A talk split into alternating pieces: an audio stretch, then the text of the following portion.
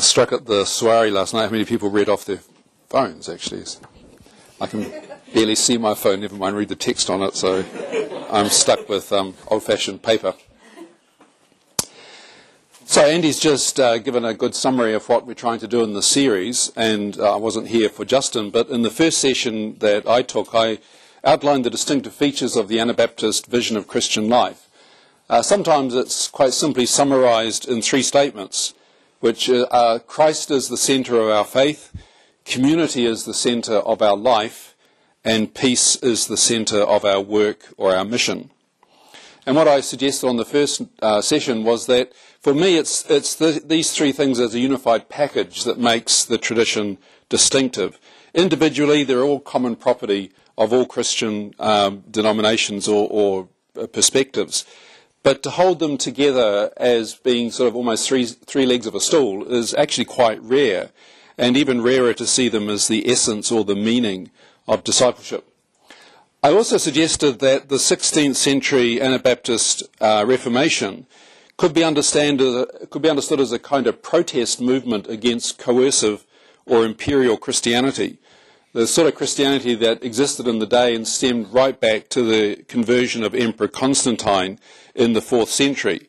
So Anabaptism, or, or that sort of radical wing of the 16th century Reformation, was a protest against uh, Constantinianism, or the Constantinian synthesis, uh, or Christendom. Now, those are three very long words that aren't used very much by people uh, in the Christian community today, but they've become um, increasingly used by more radical Christian thinkers today, partly as a way of explaining some of the compromises of church history, which we're all aware of and sometimes shamed by, and partly as a way of helping us understand the contemporary space that the church occupies in secular society. So, what I want to do tonight is to talk about the emergence of Christendom or Constantinianism, if you want to use a multi-syllabic word for it, uh, and what prevailed before this uh, development occurred, and why it is so problematic for understanding uh, the true vocation of the church in the world. So this is a bit of a is a bit of a history lesson tonight, but hopefully the relevance of some of these observations will be obvious. For the first 300 years or so of the movement after Jesus, the Jesus movement, Christianity was really a dissident religious movement. It enjoyed no official recognition or political or social power. Uh, it sometimes experienced periods of intense persecution, although it wasn't constant, but there were periods of intense persecution, uh, sometimes initiated by the ruling authorities. Think of uh, Nero's um, persecution, which took the life of Paul probably in the 60s, or Domitian towards the end of the first century, and there were other periods in the following centuries where uh, the empire launched the persecution. Uh, often it was just general uh, outraged by the populace, a kind of almost pogrom, a sort of a, a use of Christians as scapegoats for popular resentment. But despite its marginal status, the early church grew very rapidly. Uh, I read uh, just last week, actually, a, a, review of a book which estimates that in the year 40, so that's you know five, six, seven, eight years after the time of Jesus, before Paul even got really underway as a missionary, there were probably only about a thousand Christians uh, in the world. By the beginning of the fourth century, it's estimated that 10% of the imperial population belonged to the church, which would have been around about 5 to 6 million people. Which means that during the previous 250 years, the church grew at around about 40% per decade. Despite persecution, despite scorn, despite substantial disincentives, there were not a lot of good reasons to become a Christian if you are wanting social advancement or comfort. Yet, despite all that, the church grew very rapidly. And historians, and not just Christian historians, but ancient historians generally, have recently been asking the question well, why? Why did the post apostolic church, the period between the close of the New Testament uh, and the conversion of Constantine, why did it grow so rapidly? What was the key to its success? And the experts come up with different answers. But what we do know is that it was not because of public evangelistic campaigns. they simply did not happen. There was no second or third century Billy Graham. From around about the mid 60s onwards, the church was largely prescribed as a superstition, and public witness was a very dangerous option. The closest thing that Christians came to public testimony was when individuals were martyred and had the opportunity to declare their faith before they were executed. But there were no decades of evangelism, there were no open air campaigns. Uh, I under, I've, I've, heard this statement, I've never managed to uh, or tried to confirm it, but I've heard it said that Paul was the last well known or named Christian evangelist that we have from the beginning of the church through to Constantine. So it wasn't because of evangelism, nor was it because the Christians cultivated seeker sensitive worship services. From the second century onwards, non Christians were actually barred from Christian assemblies. Christian worship was designed to enable Christians to worship God. It was not designed to attract non believers. So it appears that the key to the church's galloping growth in these early centuries was actually the attractiveness of its lifestyle. People were drawn to the Christian movement rather than the Christian movement actively trying to recruit people. People were drawn to it like a magnet. And they were probably attracted uh, to three particular things um, about this early movement. Some were drawn intellectually to the beliefs of the early Christians, especially to their belief that Christ had conquered death and that believers no longer needed to fear death. That was enormously attractive to the people of the time. Secondly, many would have been attracted by the presence of divine power amongst these early Christian communities, their practice of healing, their practice of exorcism, their vibrant, joyful worship. People in antiquity felt oppressed by predatory spiritual powers. Just read the Epistle to the Ephesians to get a sense of how much for the ancients the idea of living in this malevolent cosmos um, had a bearing on them. And Ephesians is all about the way Christ has conquered these predatory powers. Uh, so when people eventually became Christians, part of the practice, as I'll explain in a moment, was renouncing Satan and undergoing exorcism. A central part of the initiation rites for most early Christian communities. And it was a source of radical freedom for people who were uh, crippled by superstition and spiritual oppression. But thirdly, many were also drawn to these Christian assemblies by their ethical behaviour by the awareness that Christian conversion actually made you a better person. These Christian communities created better people. They were known especially for their hospitality to travellers and for their care for the poor and disadvantaged. Uh, new converts who joined these communities uh, were not instructed in how to share their faith verbally with their neighbours. I mean, those of us raised in the evangelical tradition, this is, I can remember as a child being trained to go door to door, knocking on the door and sharing the gospel. If you look for the early centuries, there are no uh, manuals of how to evangelize your neighbors. The four spiritual laws, I have many there, I can remember how many there are, but the, there's no equivalent to that. But they were actually instructed in how to do good works, how to show mercy, how to deal with anger, how to develop wholesome household relationships. So there's a story told of the conversion of one Pachomius in 4th century Egypt. He learned that Christians were bringing food, drink, and other necessities to prisoners in a local military jail. He asked who these Christians were that they should be doing this, and he was told, They are merciful to everyone, including strangers. They are people who bear the name of Christ, the only begotten Son of God. Clearly, this is a Christian tradition that's being told here. Uh, for they do good to everyone, putting their hope in him who made the heaven and the earth and us humans. Or the second century letter of Diognetus makes similar claims about these early Christian communities. And this is just, I've just picked out a few sentences here, left quite a bit out, but uh, it will give you the flavour of, of the way the early apologists, those who did try to explain the faith to the pagan world, the sorts of things they pointed to in their own communities. They said, Christians are not distinguished from the rest of humanity by country, language, or custom. They follow the local customs in dress and food and other aspects of life. At the same time, they demonstrate the remarkable and admittedly unusual character of their own citizenship in heaven. They share their food, but not their wives. They are in the flesh, but do not live according to the flesh. They obey the established laws, but in their private lives they transcend the laws. They love everyone, and by everyone they are persecuted. They are poor, but they make many rich. They are in need of everything, yet they abound in everything.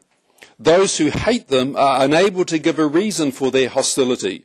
Such is the important position to which God has appointed them. So you get the flavour of these early communities being really marked by this distinctive lifestyle and belief system that acted as a magnet to the pagan world, uh, rather than these Christians going out and actively recruiting. In the early centuries, becoming a Christian, to use our language, uh, was a journey that passed through several different stages, uh, initially three and later four. The first stage we could call the stage of evangelization. So that was the informal contact that Christians and their non-believing neighbours or, or, or clients, traders and so on had. If somebody was drawn to Christianity because of what he or she saw, uh, they would approach the church leaders with a Christian sponsor to apply for instruction. They were not welcomed with open arms. This sounds more like the exclusive brethren than anything.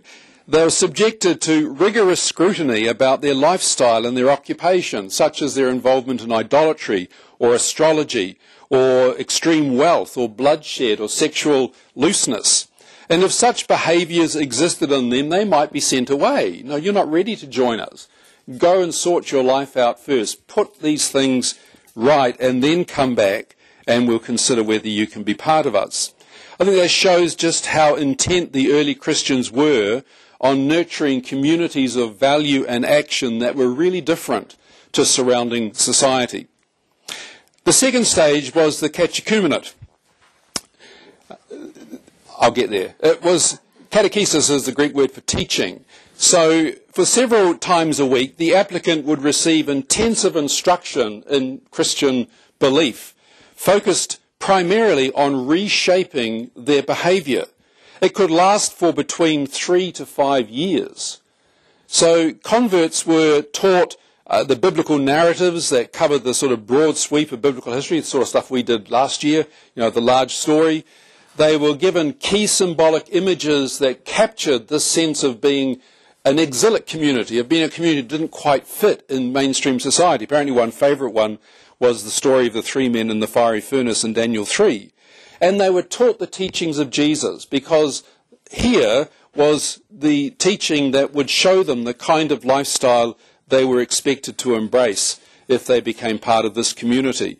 They were also given practical teaching on how to help the poor, how to confess their faith under interrogation, how to reply to persecution in a spirit of gentleness. And then, if they persevered through all that, came the time of, sounds a bit weird to us, but the third stage of enlightenment, which focused on receiving orthodox belief of undergoing exorcism, of learning the Lord's Prayer and other spiritual disciplines, and culminating at Easter in baptism, at which point they belonged to the Christian community.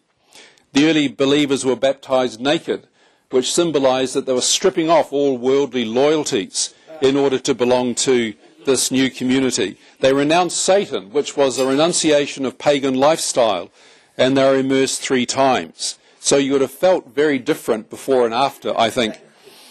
Then they received the Eucharist and they participated in common prayers and the kiss of peace. So the point is that in this, this early pre-Constantinian period, Christian conversion was a really drawn out process, a process of training and transformation that culminated in baptism. Now, if you're sort of keeping up with this, you might think, well, that's not what we see in the New Testament. And it's not, because in the New Testament, you know, as many as, as believed were baptized.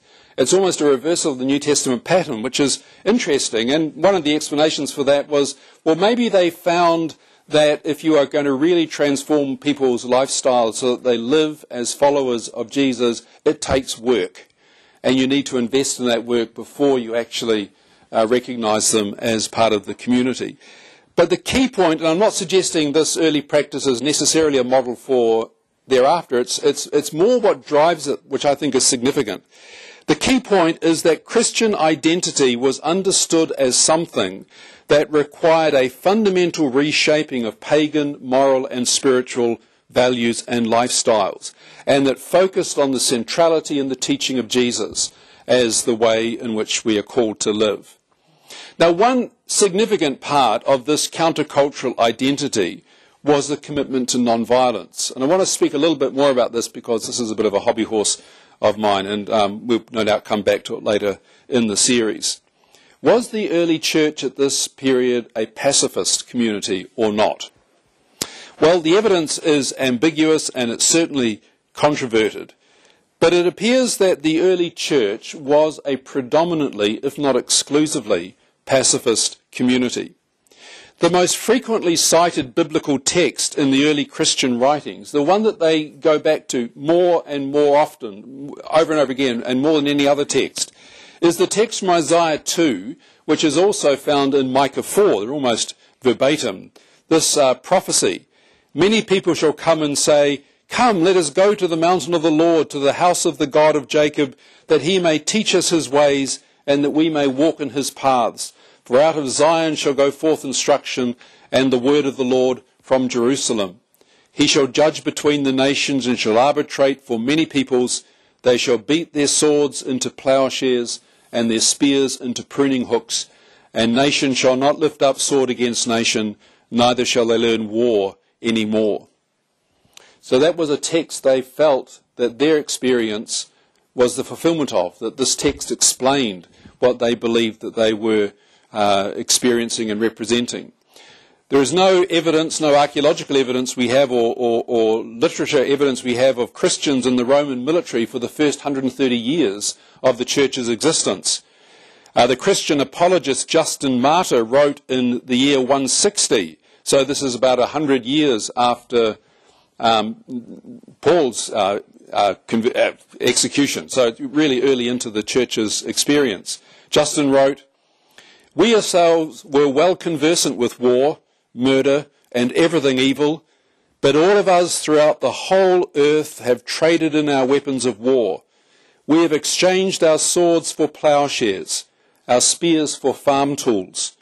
Now we cultivate the fear of God, justice, kindness to men, faith, and the expectation of the future given to us by the Father himself through the crucified one. Another early Christian apologist, Athenagoras, asked, uh, and this statement has enormous relevance, I think, to the religious right in America at the moment, the Christian right in the US. He asked, How can we possibly kill anyone, we who call those women murderers who take drugs to induce an abortion? We who say that they will have to give an account to God for that one day. Uh, you may know that in the US there was a movement called Consistently Pro Life, which was really aimed at the religious right, who said if you object so strongly to abortion, why don't you object to capital punishment and why don't you object to war as well if you're really pro life? Be consistently pro life.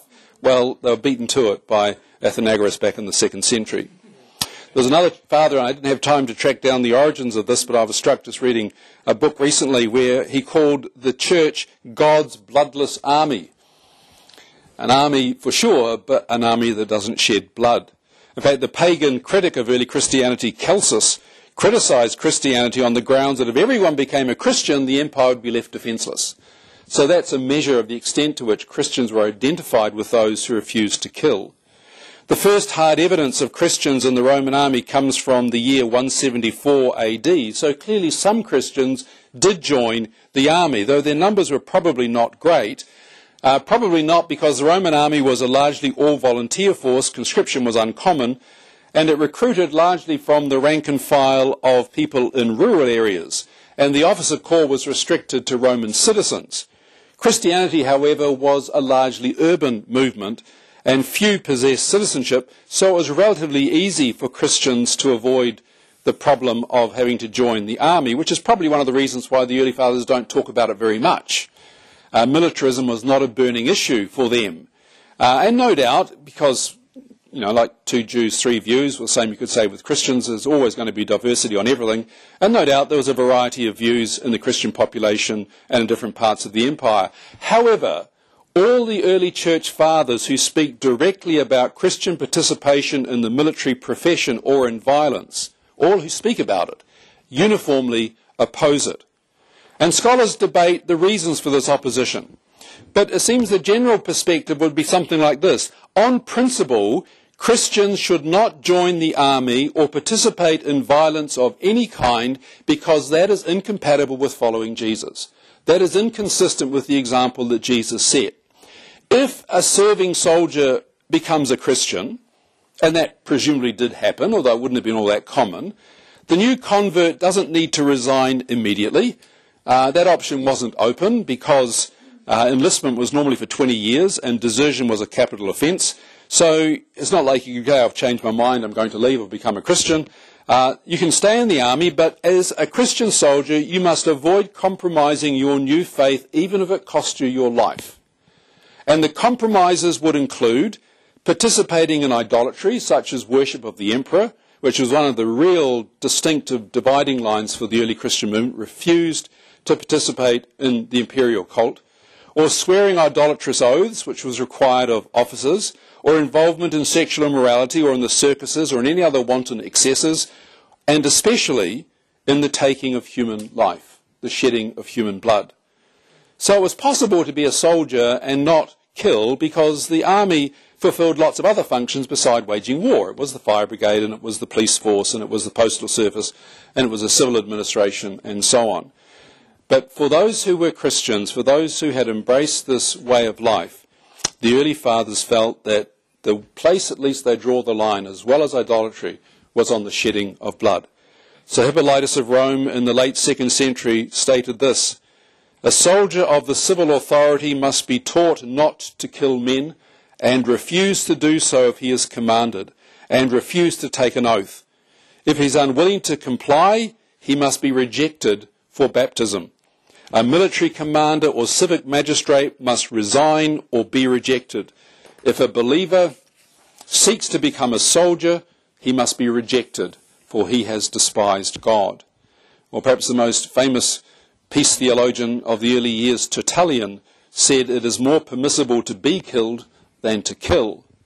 So there was a general resistance by the early Christian leaders, the church fathers as we know them, towards Christian involvement in military life, and especially its lethal activities. They were generally positive about the Roman Empire, and they were committed to the welfare of the empire, but they stressed the loyalty of Christians to Christ above their loyalty to society.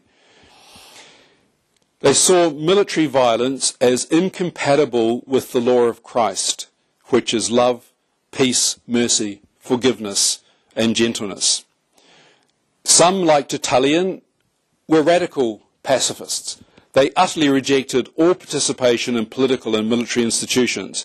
Tertullian famously said, you may have heard the statement, that when Jesus took away Peter's sword in the Garden of Gethsemane, he thereby disarmed every Christian soldier thereafter. He asked, Will a son of peace, who should not even go to court, take part in battle? Will a man who does not avenge wrongs done to himself have any part in chains, prisons, tortures, and punishments. Others, like Origen, were more sort of dualistic pacifists. They thought it was legitimate for the government to wage war and even for Christians to pray for victory on the part of the government, but not to engage personally in the bloodshed. They, argued that the church's role was to wage spiritual warfare and the emperor's role was to wage physical warfare. So there was obviously diversity of views, but I suspect that most of the early Christian writers, if we could get them into the room and ask them, would probably agree with the 20th century Christian pacifist leader A.J. Muste, who said, There is no way to peace. Peace is the way. And he also said, Wars will end when men refuse to fight.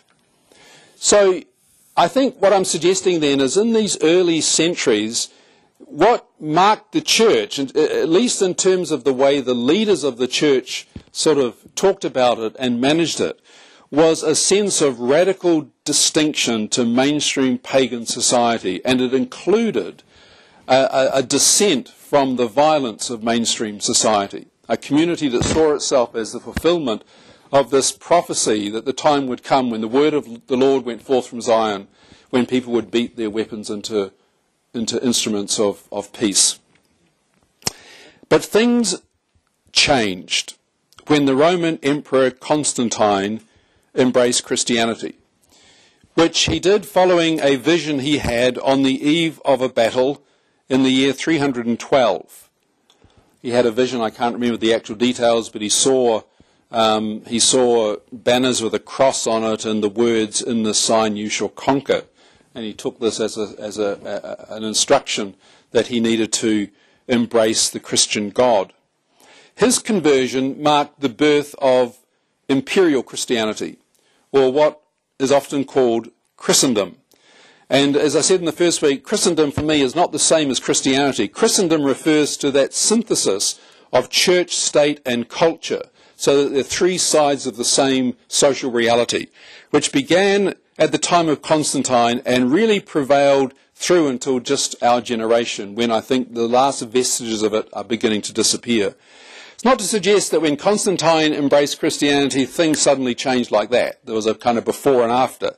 Uh, history doesn't work that way. The church had been subjected to a gradual assimilation to imperial values for generations the radical ethos of the New Testament had become increasingly limited to monks and clerics and ascetics. They were the ones who did the really hardcore stuff uh, rather than it being expected of everybody.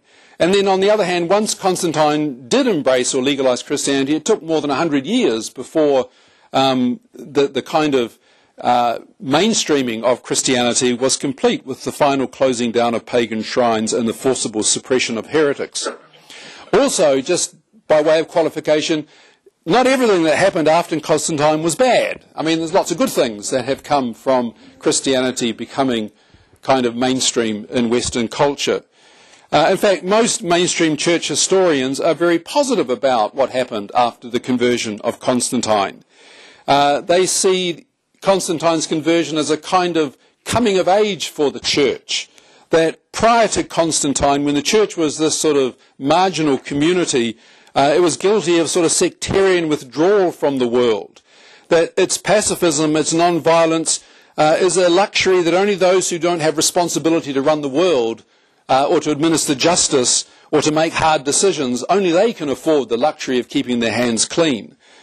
After Constantine, the church began to shoulder responsibility for shaping society and restraining social evil, and that sometimes requires, in fact, it often seems to require the use of just violence. So that's the kind of dominant view, I guess, that has prevailed through uh, sort of mainstream church history and through the mainstream traditions. And you know, that's worth that's worth us thinking about and talking about. It really depends on how you view the role of the church uh, in the world to know what to make of that. Uh, it's, it's, also interesting to note that Constantine's own personal conversion was a rather gradual and incomplete process. Uh, after his vision in 312, he legalized Christianity and he decided to use Christianity to unify the empire, which was still locked into a civil war for the next decade or more. But although he embraced the Christian God, after he was the emperor, he refused to be baptized or to undergo the humiliation of catechesis, of actually having other people tell him how he should behave or what he should believe. And so he was not permitted to attend church services. He was not permitted to take the Eucharist. And his behavior didn't change that much either. He still waged war, and in 325, what's that, 13 years after his alleged conversion, he executed his own wife and son there were still over 600 offences that carried the death penalty in the Roman Empire. It was only in 337, what's that, 25 years after his vision, on the eve of his death, fearing imminent death, he finally agreed to be baptized. And apparently he underwent quite a powerful religious experience and thereafter refused to wear imperial purple. So his own personal story wasn't necessarily one of a Billy Graham awakening either. Uh, it was much more of a, a, political strategy which maybe eventually began to affect him personally. Constantine himself didn't employ religious coercion, but by the end of the fourth century it was being employed to stamp out heresy, uh, to suppress paganism. And in fact, by the end of the fourth century, only card carrying Christians could be hired by the civil service or join the army. Uh, Christian pacifism did continue, but it was confined to clerics and monks. And in its place emerged the just war theory, which was developed to show how involvement in warfare could be seen as compatible with Christian discipleship. So then, Christendom is this fusion of Christian religion, politics, and culture that began with Constantine in the fourth century and prevailed for 1500 years up until quite recently. Cracks began forming in the 16th century Reformation, with the 16th century Reformation, followed by the 17th century wars of religion, uh, the 18th century Enlightenment, the 19th century scientific revolution, and the 20th century decolonization movement, which have all undermined this kind of Western Christian um, unity that Christendom represented. And at an institutional level, I think Western Christendom has largely unravelled, and we are now entering or living in the post Christendom age. But Constantinian assumptions still affect the way many people think about Christian faith, uh, both inside the church and outside the church. And I've got a list of examples here, which I'm not going to give you because you might like to come up with them yourself, but I'll just give you two that quickly come to mind, uh, very recent. Uh, I was preaching this morning at a church, uh, an Anglican church, and afterwards, when I was talking to one of the women who would probably be 10 years older than me, maybe, um, she said, One thing I really can't understand is why Christian leaders don't get up in arms about the fact that Easter Sunday trading is now allowed. This is the most important religious festival we have. Why do they just accept that um, Easter trading should be allowed? Right? And I tried to say to her, well, it's our most important day of the year, but it's not most people's most important day of the year. And should we really coerce other people into observing our day of the year? So, in a sense, you're still working with a kind of Constantinian assumption. Or, or another example, I was reading in The Listener this week, there's an article about Lloyd Geering. Now, do you know the name Lloyd Geering? Some of you will. Uh, the older people will. Um, you don't? No, well. Lloyd, Lloyd, Lloyd Geering is 99 years old, so he was my professor of religious studies when I was a student at Vic. Very, he's a very notorious character in New Zealand. He was, almost put on trial for heresy by the Presbyterian Church. Pardon? He's not notorious. Isn't he? Well, he's, uh, it's been made of. Oh, he's been made. He's one of the 20 New Zealanders who. Anyway, he's notorious in certain parts of the church. But um, he's a classic 19th century liberal, right? And one of the things he said in this article was he said, Today, the word Christian largely means evangelical, charismatic, or Pentecostal. But said that's not how it usually that's not how it usually meant. I mean, what it should mean is people who accept certain values. Right? So what he was saying is that the sort of evangelical wing of the church, which sort of has this strong sense of you've got to become a Christian, they've commandeered this common idea that you're a Christian if you embrace certain Western values, right? Good Western values uh, which is a Christendom way of thinking about what Christianity is, in my view. It's an assumption that Christianity can be identified with the best of Western civilization. And there are lots of other examples, you know, that I could give that I think are the, are the kind of um, the vestiges of Christendom that, that people we still have. Uh, you know, God Defend New Zealand could be another example of it, I sang at graduation the other night. Uh, flags in churches, um, Parliament opening with prayer. There are lots of places where just the hangovers of this idea that we are a Christian country, Christianity is our religion, and all our public institutions and public uh, life ought to reflect that. I think that's just the vestiges of imperial Christianity, which really is largely over. Uh, and that's why talking about this early stuff is so relevant for us because we are living in a situation that arguably is far more like the first 300 years than it was the following 1500 years. Uh, so, uh, just very quickly, I'm sorry to about endurance when you said that. I thought you, you don't know what's coming tonight. Um, Constantinian Christianity is really characterized by four kinds of commonality. Perhaps I'll just mention one of them. The four things is there is a common story that unites church and, and, and state. There's, um, what other things? I want to talk about the first one only because time's going. There's a, there's a common belonging. You know, you, you, you're a Christian because you're born into a geographical territory that just happens to be Western, and therefore you're a Christian. Uh, there's a common belief, which is largely Orthodox Christian theology, um, and it's imposed in a very rigid way, and there's a kind of common behaviour. You know, the Lloyd Geering idea, just as long as you're a good, decent kind of Western person, then you're a Christian. So the, the Christendom is, is, this idea that we all kind of share this common sort of uh, moral and spiritual and geographical and political space, just, just um, uh, by virtue of, of where we happen to be born. But perhaps the, the one thing I would just expand on a little bit is this idea of in a Christendom society, there is a sort of common story that everybody buys into. So in Christendom, church and country share the same story. They're two sides of the same reality.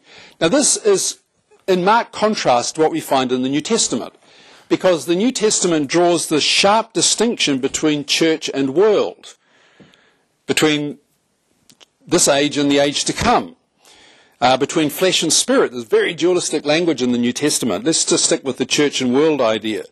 There's a sharp distinction between church and world, church and wider life. Now, ultimately, in the New Testament's perspective, God is in control of all of life. Christ is Lord of all. The risen Christ is in charge or uh, the rightful king of all that exists.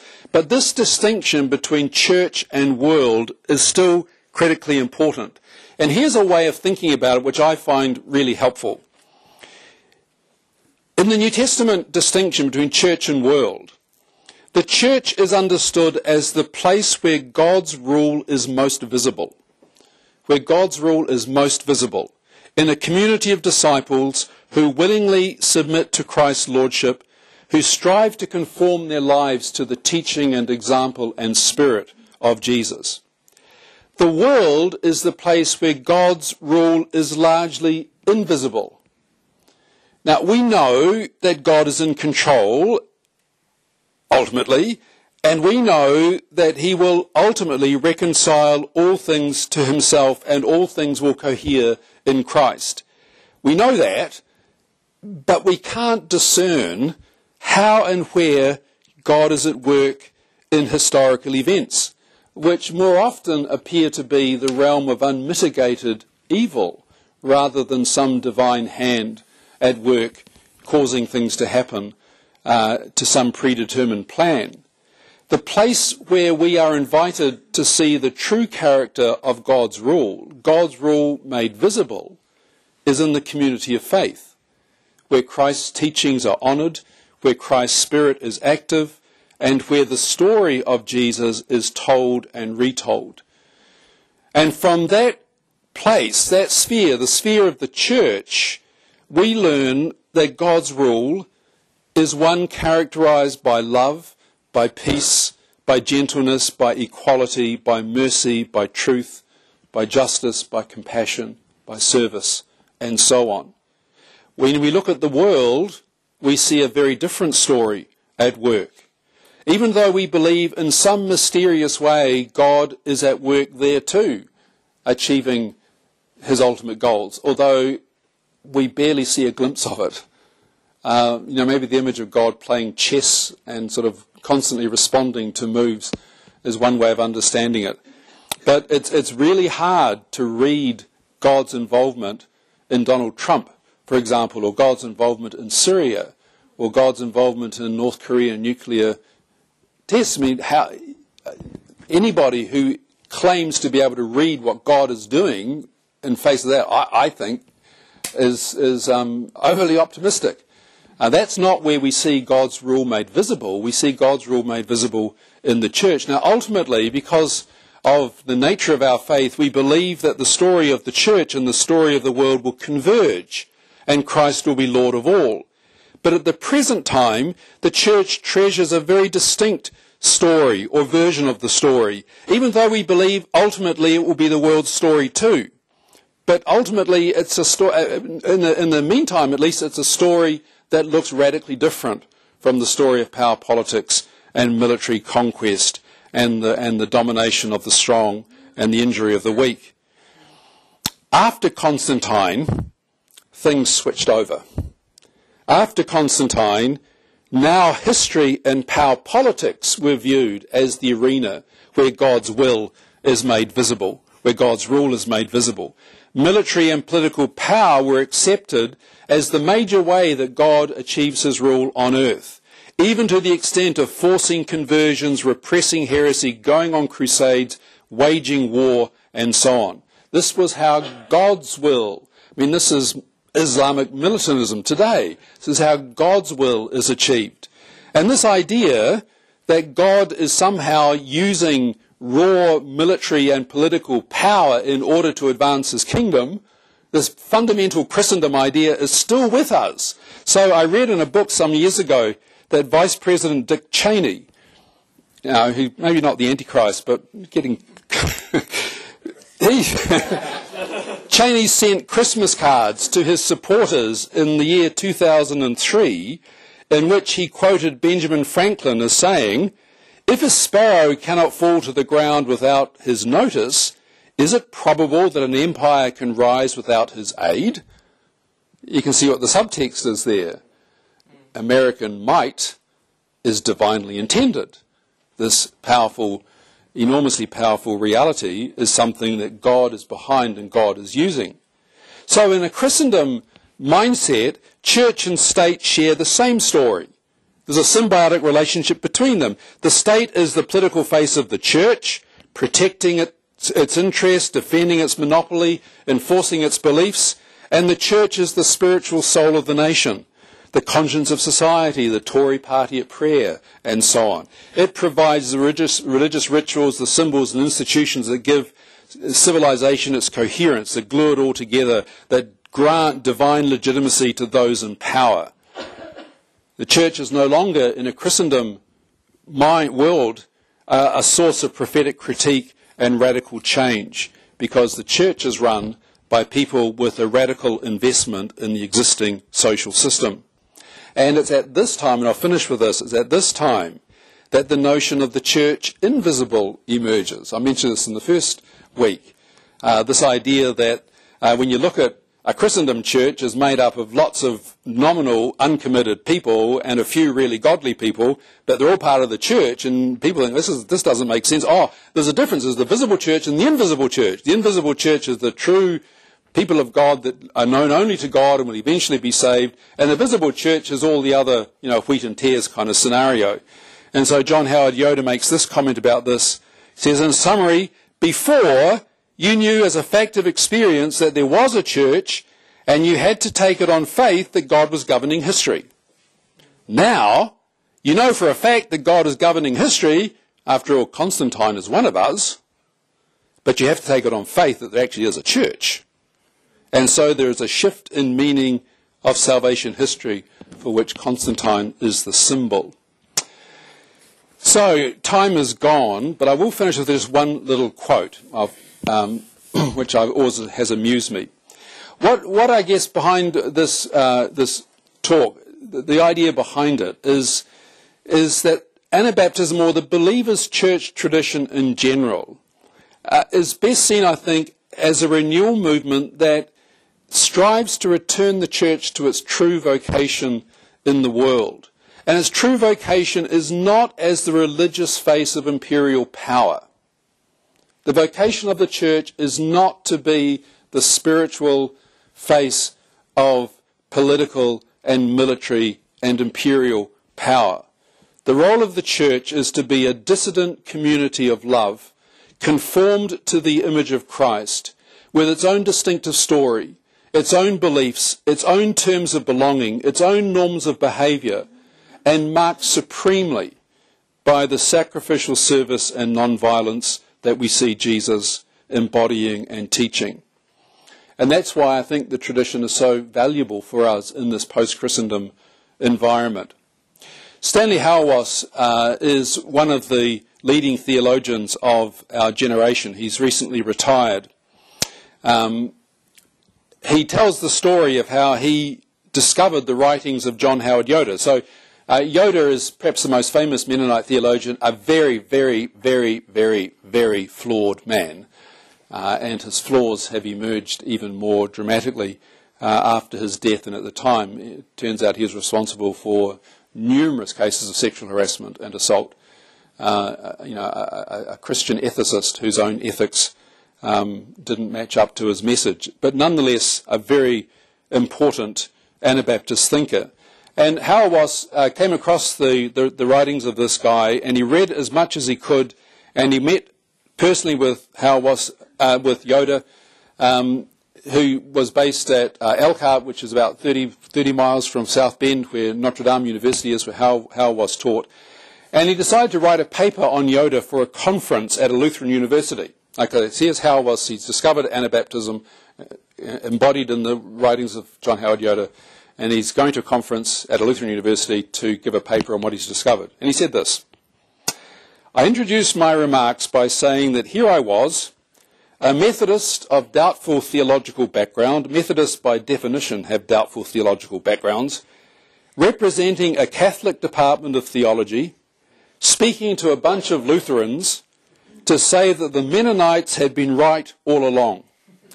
I suggested this would be an ecumenical effort since I thought by presenting the work of John Howard Yoder to Catholics and Lutherans, I would help them see that they had much in common, namely that Catholics and Lutherans have always assumed that it was a good thing to kill Anabaptists. Of course, that was what happened when Catholics and Lutherans competed to show why, under certain circumstances, it is a good thing to kill. And so he, uh, he he's a pacifist theologian and he wanted to challenge that Christendom assumption.